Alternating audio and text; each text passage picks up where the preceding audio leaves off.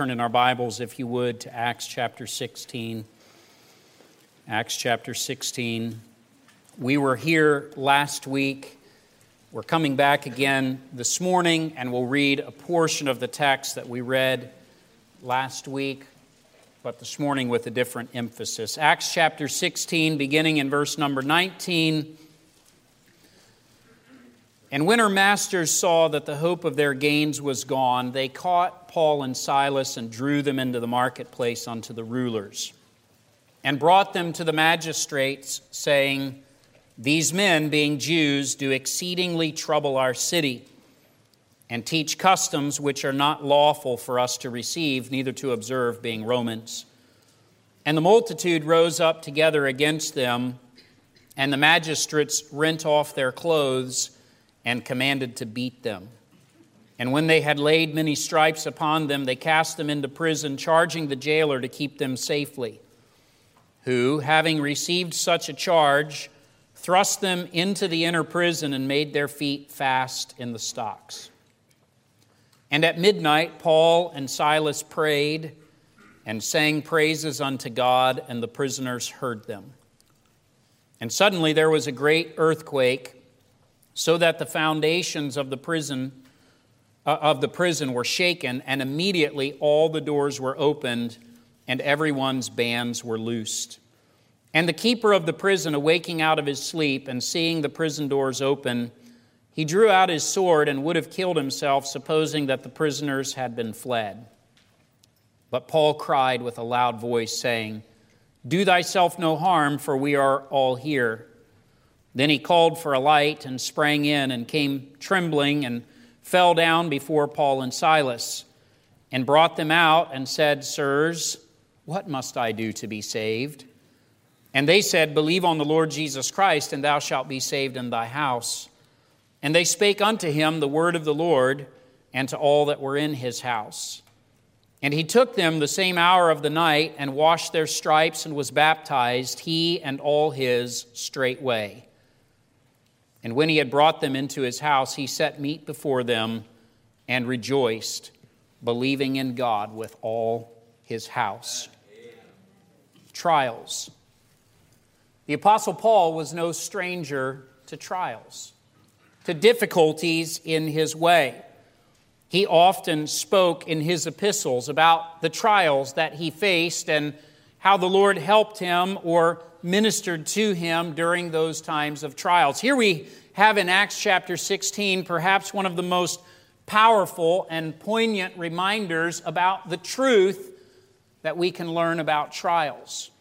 As the Bible describes for us a really difficult trial that Paul and Silas went through and what God did for them and in them and through them as a result. Now, I suggest to you this morning that the Apostle Paul isn't the only one who ever went through trials. And as a matter of fact, it's very likely that you and I are facing some trials ourselves.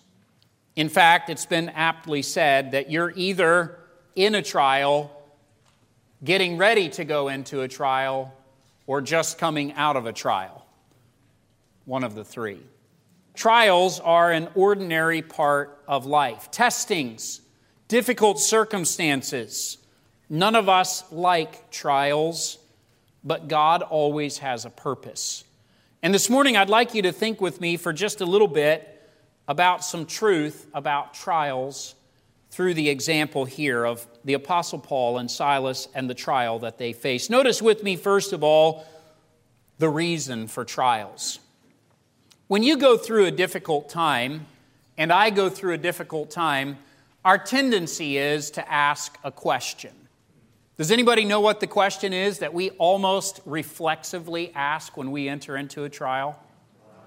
Why? We always want to know why. And the reason usually is because we think if I can figure out why, then maybe I can undo whatever why is and get out of this trial as soon as possible.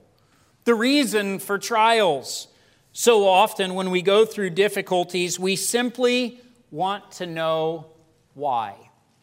We think if I could only know the purpose or why this is happening to me, then perhaps the trial would be easier. Now, we see here as an example for us two men who are serving God, preaching the gospel. There's some wonderful spiritual work that's going on through their ministry. They've been faithful to the call of God. They're exactly in the middle of God's will, and yet they encounter a trial. The Bible doesn't tell us that they asked why, but I suggest to you that I would be asking why. And you would probably be asking why. In fact, we might be asking why in this way Lord, I'm doing exactly what you told me to do. Why are you making things so tough on me? I mean, Lord, I thought I was following your will. Why am I going through a trial? I thought everything would be okay. Now, there's some possibilities for why you might be going through a trial. One of them, which we need to point out, is that you have sinned against God.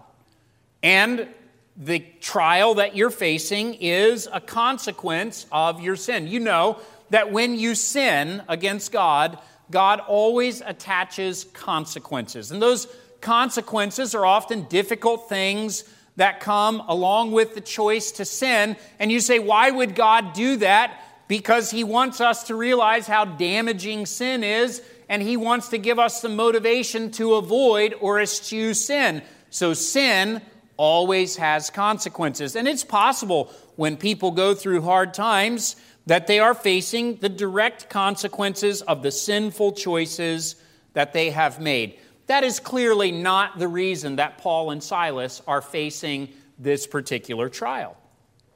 A second possibility is that you are being affected by someone else's choice. And sometimes other people make choices and they think, well, this choice will just affect me, but that choice then actually affects many people around them and you may be going through some hardship or some trouble or some trial in your life, and it really has nothing to do with a choice that you made, but it's with a choice that someone else made. And I'm reminded of, for instance, Joseph. When his brothers chose to sell him into slavery, that wasn't a choice that Joseph made, but was he affected by that?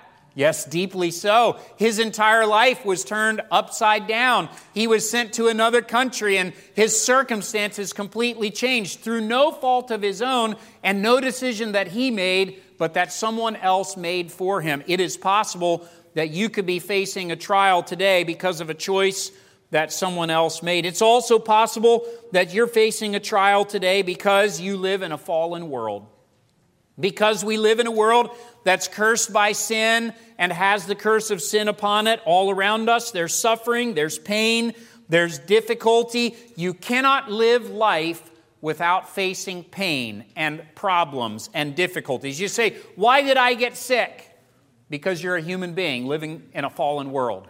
People are sometimes looking for answers to these things. Why did I get cancer? Why do I have this disease? Why do I have this problem? Because you're a mortal being and God has told you that sickness is a normal part of life in this sin cursed world. It could be nothing more than that. Could just be the natural consequence of living in a fallen world. And all of us have those kinds of trials that we face. Also, it's possible that you are facing a trial because you are being obedient to God. And because of your obedience to God, the world is actively resisting your obedience to God. This is what Jesus calls persecution. And Jesus tells us that persecution is not some strange thing, but it is a normal thing. And then we're also reminded that it is not strange when fiery trials come upon us because we are Christians. It's a possibility that you are doing exactly what God wants you to do, and you are facing a trial. Now, as you think about the trial that you may be facing right now, or perhaps the trial that you recently came through, you can do some evaluation and ask yourself which one of those four options best fits the trial that I'm going through.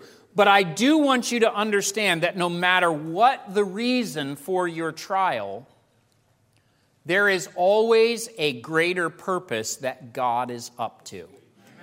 And this we can never forget. We always have to remember that no matter why we may be going through a trial, it is always God's purpose to do something good in that trial. For instance, you say, why would God allow consequences for sin? Well, ultimately, it is part of this that the goodness of God leadeth thee to repentance.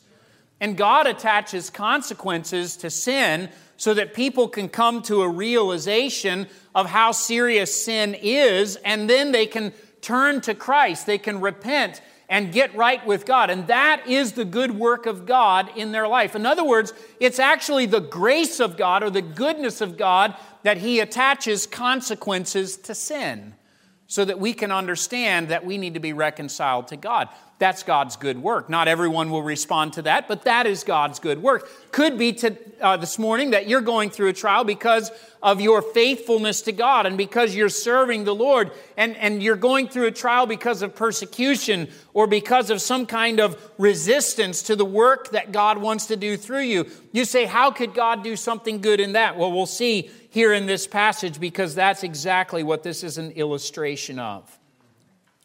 But truth be told, there will be many times when we go through trials and we never actually come up with a satisfactory answer to the question, why? We just don't know. All too often, you and I are like Job's friends, and we think that when something bad happens, it's a punishment for something that we have done, and we're trying to figure that out so that we can get the punishment out of our life, not realizing that it may not be that at all. In fact, a lot of fruitless effort is invested in trying to figure out why in the middle of trials instead of just looking to God and trusting Him for what He is up to. So that's the reason for trials. But then I want you to notice, and we'll use these men as an example this morning about the reality of trials. What happens to us in times of trials?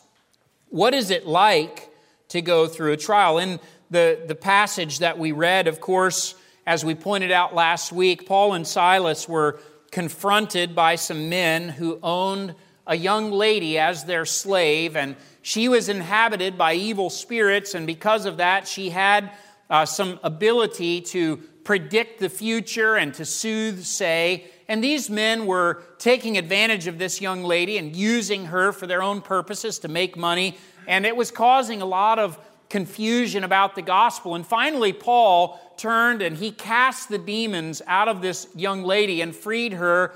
But in doing so, he also took away these men's source of income.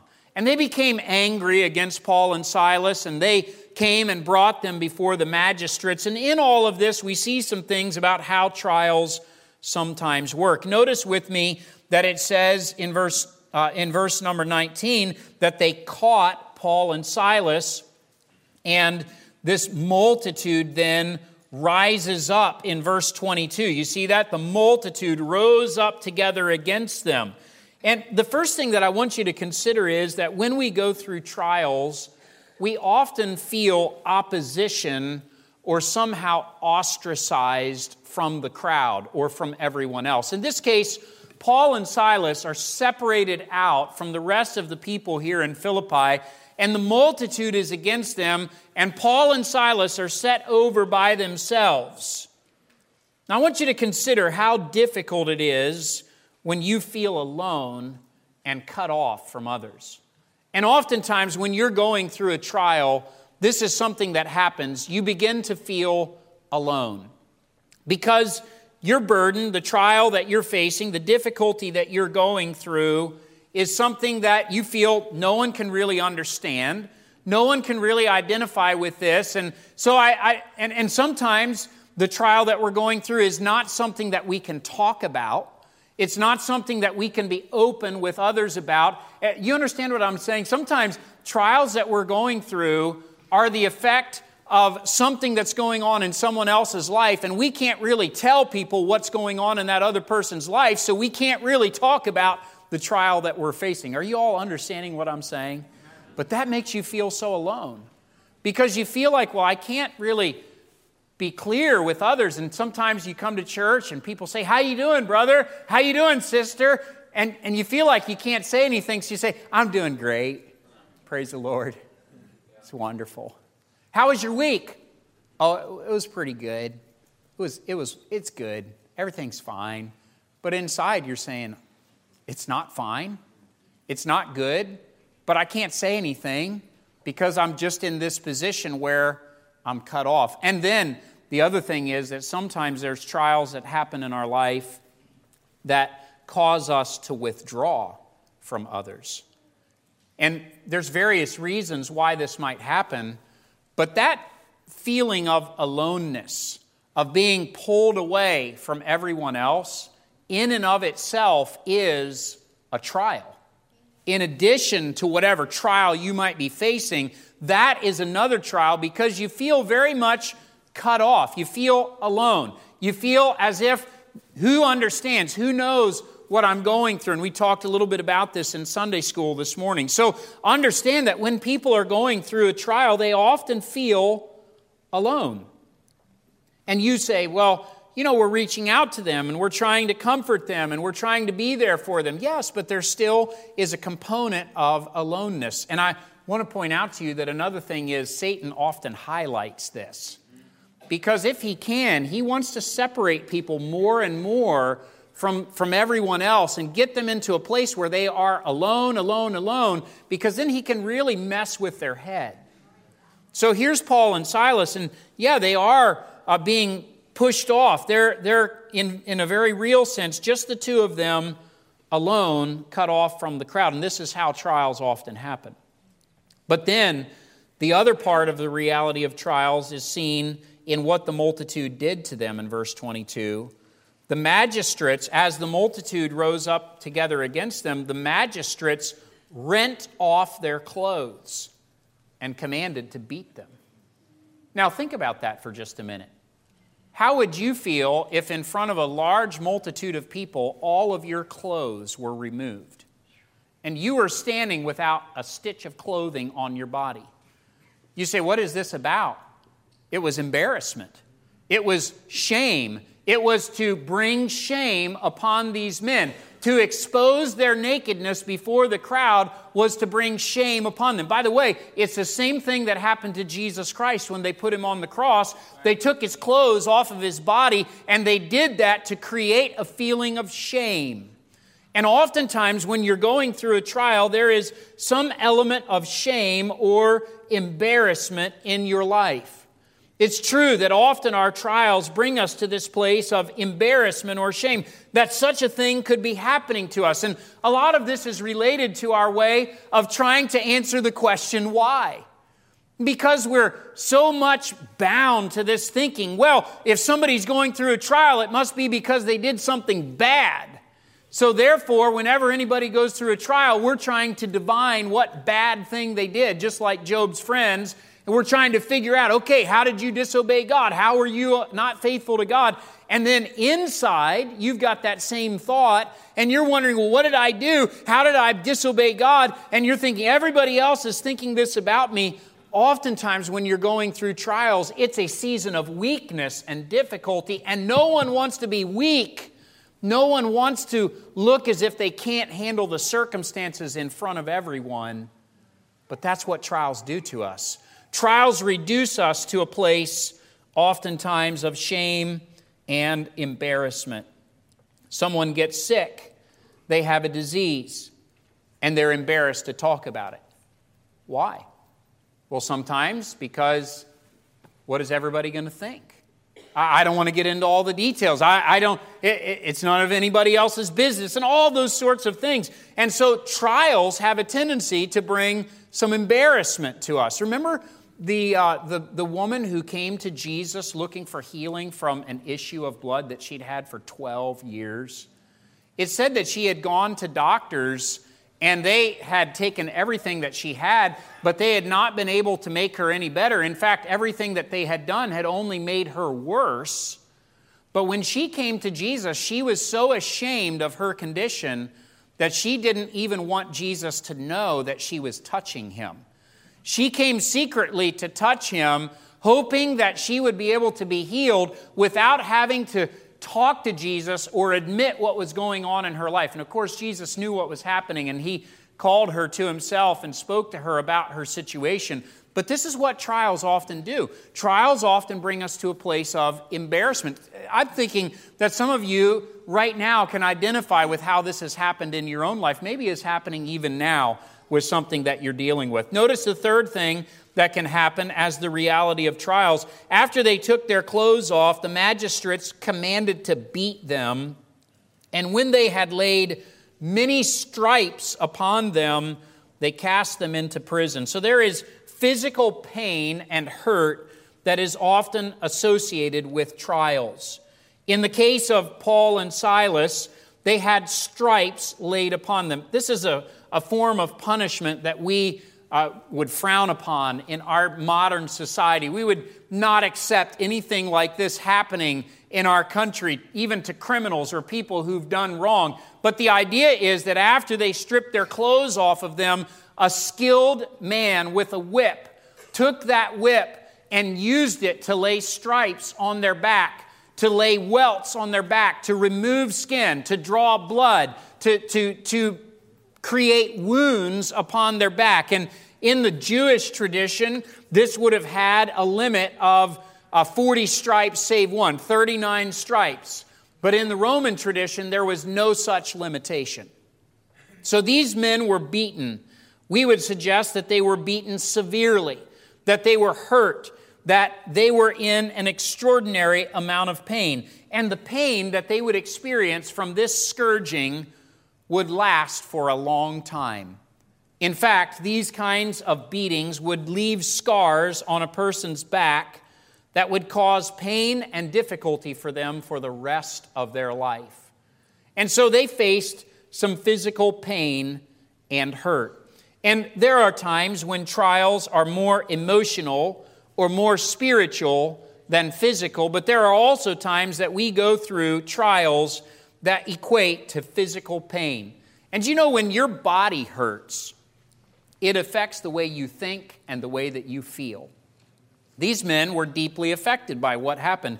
We, are going to see in just a moment how they responded, but I don't want you to minimize the pain of what they went through. Any one of us would be weeping in pain from this kind of treatment that they received. And oftentimes, trials are like that. They cause a great deal of pain and hurt in our life. Finally, we notice that they were cast into prison and the jailer was charged to keep them safely. Look at verse 24 who, having received such a charge, thrust them into the inner prison and made their feet fast in the stocks. He was taking no chances on them getting away, which reminds us that trials, the reality of trials is that usually we are unable to escape that trial.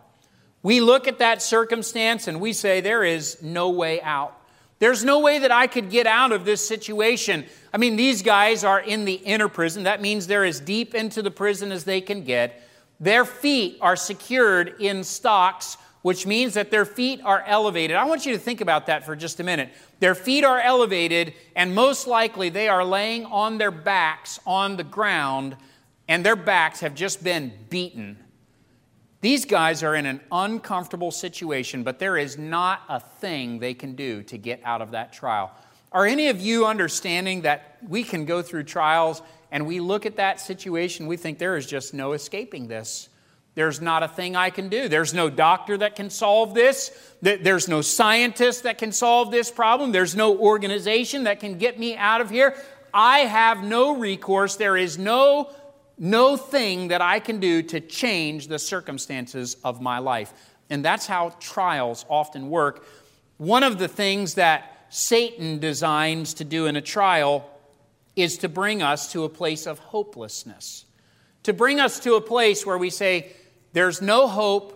There's no way that I could ever be delivered from this trial. It's just how it's going to be and there's no hope that I could ever experience joy or happiness. There, there's no light at the end of my tunnel. This is what Satan wants to do through trials that come into our lives. And I want to point out to you that another reality of trials, which is not highlighted in this passage, but is definitely a part of a trial, is that all the while that you're going through all of these things, Satan is whispering in your ear. And he's saying to you, God has forsaken you. This is what you get for serving God? Come on. Uh, if this is how he treats you, why would you serve him? Why would you love him?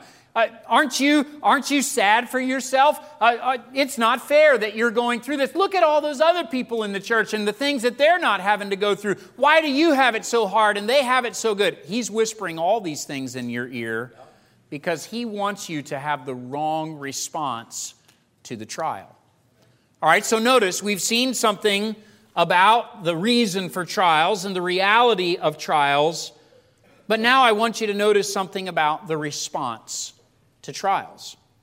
And this is really the heart of the message because the scripture says something unusual in verse 25. It's something quite unexpected. We wouldn't actually expect that Paul and Silas would respond in this way, but at midnight it says that Paul and Silas prayed and sang praises unto God. So here they are, having gone through this incredibly painful trial. They themselves must be in agony from the beating that they've received. They're stuffed into the inside part of the prison with their feet in the stocks. And at midnight, I don't know who looked over at who, but we'll say Silas looked over at Paul and said, Hey, Paul, do you remember that song we sang in the congregation not too long ago? My voice isn't feeling too strong, but maybe if we sang it together, it'd be all right. And they just started to sing together.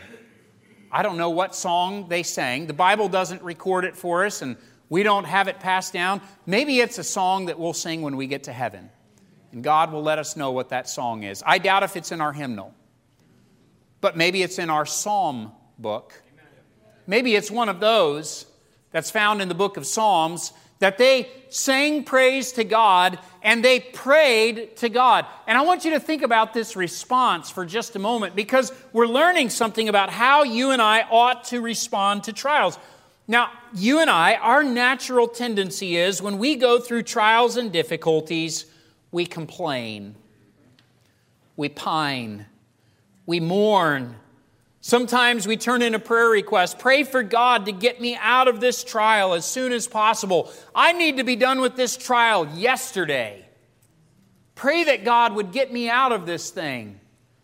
Or we want everybody to know how great our suffering is. Listen, I need you to understand how difficult my, my situation is. And we go into detail. By the way, there's nothing wrong with letting people know what is going on in your life. But sometimes we can fall over into the place of really highlighting how difficult our life is and how hard our trial is. And, and sometimes we're just fishing for people to come along and make us feel better. But the truth is, they can't make you feel better. Our natural response is not to do what Paul and Silas did. Paul and Silas made a choice. You say, well, they were just, they were just phenomenally positive minded guys, and that was their natural inclination. I don't think so. I think they made a decisive choice. Amen. A decisive choice that you and I can also make during seasons of trial. They made a decisive choice to pray, that is, to leave the situation in God's hands and to trust God to do what is best. To pray means to ask, it means to beg or to beseech. It means they realized there was no other recourse in their situation than to come to God. And so they came to God and they said, Lord, we're going to leave this with you. We're putting this situation in your hands. These men believed in the power of prayer. They had seen God answer prayer and they trusted that God would do what is best. Sometimes people will say, Pray for me to be healed. I'll be honest with you, I don't always have the confidence to pray for God to heal you. I'm just being honest with you. Sometimes it's God's will that you continue to be sick. Sometimes it's God's will that that situation that you're facing continue on. It's not always God's will for the church to pray, Lord, deliver them immediately from this situation. Now, sometimes God will lead us to pray in that manner, but oftentimes it's better to pray, Lord, help them to respond scripturally in this trial. Lord, help them to keep their eyes on you. Help them to be strengthened with might in their spirit or by your spirit in the inner man. Lord, help them to have wisdom. Help them to trust you. Help them to lean on you. Those are things that we can pray scripturally. We can't always pray scripturally. Lord, get them out of this situation. I don't know what Paul and Silas were praying. Perhaps they were praying that God would deliver them. I'm not sure. Not only did they pray, but they sang praises to God. Now, if you're like me, when you feel down, you probably don't feel much like singing. Amazing grace probably doesn't come to your lips when you're discouraged and downtrodden. You're probably not thinking about singing, Praise Him, praise Him, Jesus our blessed Redeemer, when you're going through a trial and a trouble when you don't feel like getting out of bed and facing the day. You're probably not thinking much about singing praises to God, but this is the right response. This is actually the response that we find modeled for us in the book of Psalms. Oftentimes, the Psalms are created in this way by the Spirit of God. The, the psalmist faces a crisis a trial, a difficulty, struggles with that trial within his spirit, his inner man, and then comes to the place where he yields it to God and ends the psalm with praise.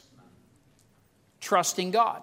Sometimes by the end of the psalm, the trial is resolved, and sometimes it isn't resolved, but understand that whether the trial is ongoing or resolved, praise is always appropriate. We tend to think of praise as appropriate after God has answered our prayer and delivered us. In other words, if we were sick and then we got better, we say, Praise the Lord, I feel so much better. I understand that. We ought to praise God. What's harder is to say, Praise the Lord, I feel sick. Praise the Lord, life is hard. Praise the Lord, there's a difficult trial that I'm going through. That's not so easy. But doesn't the Bible say in everything give thanks, for this is the will of God in Christ Jesus concerning you. It's much more difficult to give thanks and sing praise in the time of trial. Now, we have the we have the luxury of knowing how this trial ends, right? So we're saying, "Ah, boy, Paul and Silas, keep singing down there." They don't know how this is going to end. They've been threatened with death. They've just been beaten. They've been thrown into the most secure part of the prison. They have no reason to believe that they're going to be released or that somehow they're going to get out of this trial, but they are singing nonetheless. It takes tremendous faith in God to praise Him on the darkest days. It takes tremendous faith to, to trust Him when you have no idea how He's going to solve that trial. Now, there are times, I think maybe you're like me. I'm just going to tell you what I'm like. There's times I go through a trial and I come up with three easy options for God to solve the trial. And I say, Lord, this would be a piece of cake for you because you're omnipotent and almighty. I've got three choices I'd like to lay before you, and you could choose any one. I'd be happy with any one of those. And you know what? If he does one of those, then I'd say, Praise the Lord. That's wonderful. You know what's hard? Is when you're in the trial for a while and it doesn't seem like God is taking it away. When it doesn't seem like the situation is getting any better, or actually it seems like it's getting worse, then do I praise God? Then do I have a song in my heart? Then do I worship Him? You know, God ought to be worshiped regardless of your circumstances. He's worthy of your worship. And so we see the response to trials. I admonish you this morning that an appropriate response in your trial, and, and don't, be, don't be phony about it. Don't, don't, don't do it to impress anybody, but from your heart, sing praises to God. Say, you know what? I don't understand what's going on, and I don't like the circumstances, but that doesn't mean that you can't sing praises to God. Now, you'll notice that they were released from their trial. And verse 26 records their release. It was quite spectacular. As the prisoners were listening to them singing praises and praying to God, suddenly there was a great earthquake, so that the foundations of the prison were shaken, and immediately all the doors were opened and everyone's bands were loosed. Now, just for a moment, some in the audience are probably saying, Come on, how unlikely.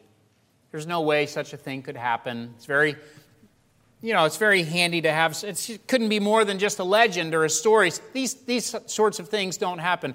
And, and you can think whatever you want, but I want to propose to you that if God is in fact almighty, he could certainly do something this small. He could certainly make an earthquake to loosen the doors and the shackles of the people in the prison. So your problem isn't so much that you don't believe in the miraculous, it's more that you don't believe in God.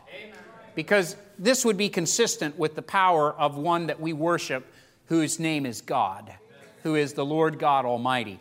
All right, so they prayed, they sang. There was an immediate response from the Lord, it seems, and they were released from their trial. Now, for many of us, we say, well, you know, if I knew that I could sing three, three stanzas of Just As I Am and get out of the trial, I'd do it in a heartbeat. I mean, it'd, it'd be a no-brainer. Of course, I could make, I could, I could definitely sing a couple of songs if I thought the trial would be over. That's not the point. They didn't know when the trial would be over. They didn't know what God was going to do or how God was going to deliver them. They were praising before they understood the timing of the trial. But I do want to point something out to you. No matter who you are and what trial you're going through, that trial always has a time limit time limit. For Paul and Silas, this was a fairly short time limit. It wasn't going to last very long. Some of you are here this morning and you say, but what about my condition that I have that I expect to have till the end of my life? You're telling me that that's got a time limit? I am. Because one day you're going to come to the end of your time and you're not taking that trial with you on to heaven. That's just something that's going to be here for this time, this place, by the way, God is able to deliver people from things that doctors said are incurable. That, that the authority said there's nothing we can do. God is able to do that. He's, he's capable. I'm not guaranteeing you He's going to do it, but He is certainly able to. I just want you to understand that at some point your trial is going to end. There's something about trials to where they start to feel like they are never going to end, they're going to last and last and last. But understand this scriptural truth your trial will not last one second longer than God has designed it to. You can trust God with the timing of your trial. And you can praise Him while you're waiting for your release from that trial. Now, this may seem like a small consolation if you're in a difficult and long trial but understand that God's power is certainly able to be deployed in your life and on your behalf to bring a deliverance. Paul and Silas were miraculously delivered. I do want to point out to you that though they were delivered from the prison, they weren't delivered from the physical consequences of the beating. The scars didn't go away. The pain of their, of their wounds did not disappear. So there was still some ongoing trial that was a, a component of this, but at least they were released from prison. And then I want you to notice finally the result of their trial. And you say, what, what was this all about? Well, you could just look at it from the outside and say this was persecution, plain and simple. These guys were being faithful to God, and some people in Philippi didn't like it, so they came against them and they misused them and abused them, and it wasn't right, but they went through. That's all this was about. But notice that whenever men mean something for evil, God means it for good. So God had a good purpose in all of this. And we find that in the following verses that we read when we discover that there was a man who was keeping that prison who sprang in and began speaking to Paul and Silas. Now, I'd like to point out to you that I think there's a good chance this jailer had been listening to them praying and singing for a while. He had learned a few things about the God of heaven and about Jesus Christ, who they worshiped. He'd learned something about the gospel and what it meant to be saved. He'd learned something about the, the love that these men had for God. So when he came and he sprang into their midst, the The Bible says in verse 29 that he fell down before Paul and Silas, and he brought them out and said, Sirs, what must I do to be saved? You say, What was God doing? Well, certainly God was doing something in Paul and Silas, but God was also doing something through Paul and Silas. And I want to remind you this morning that when you and I, as the people of God, go through a trial and we have the faith to praise God and to give Him honor and glory, to worship Him, to commit our situation to Him in prayer and trust Him with the, the course of that trial, there are people who are looking on. There are people who are watching your response to that trial, and there are people who are affected by your testimony. In this case, here's a jailer who needed to be saved. He'd been listening to Paul and Silas praise God, and by the time God delivered them from the trial, this man was ready to hear the truth. He was ready to receive the gospel himself. What you may find in the midst of the trial that you go through is that some hearts may be made tender to the gospel. Some people may observe your faith and question what does it mean to trust God in that way? Now, remember, this won't necessarily be the case if you keep all of the details of that trial completely secret. If you keep that all to yourself, then it's unlikely that people are going to be affected by that. Now, I do understand that there's different trials that are more appropriate to share with others than other, than other trials are. But understand that sometimes our reticence to share what's really going on in our life actually obscures people from seeing what God is doing in us and through us. And so don't, don't be so hesitant to share with people. Even, even we find this sometimes in a congregation. We're very hesitant to share with others what's going on in our life, what we're facing, the difficulties that we're going through. And, and, and some of that is, well, I don't want to be the person who's always talking about my stubbed toe and my broken, my broken fingernail and, and pray for Aunt Susie's dog's cousin who got sick last week. I don't want to be that person. No, please don't be that person. But it's okay to talk about what God is doing in your life. And part of what God is doing in your life, part of the journey is the trials that we encounter.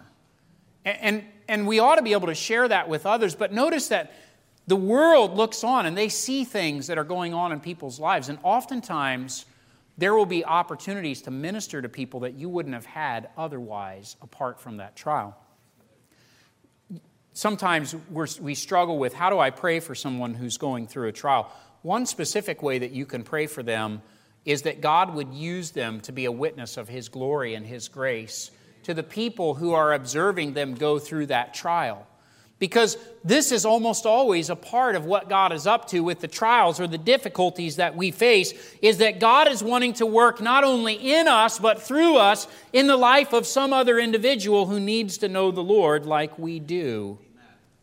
Now, the consequence of all this, a little bit farther down in verse 33, after this man got saved, he took them the same hour of the night and washed their stripes and was baptized he and all his straightway.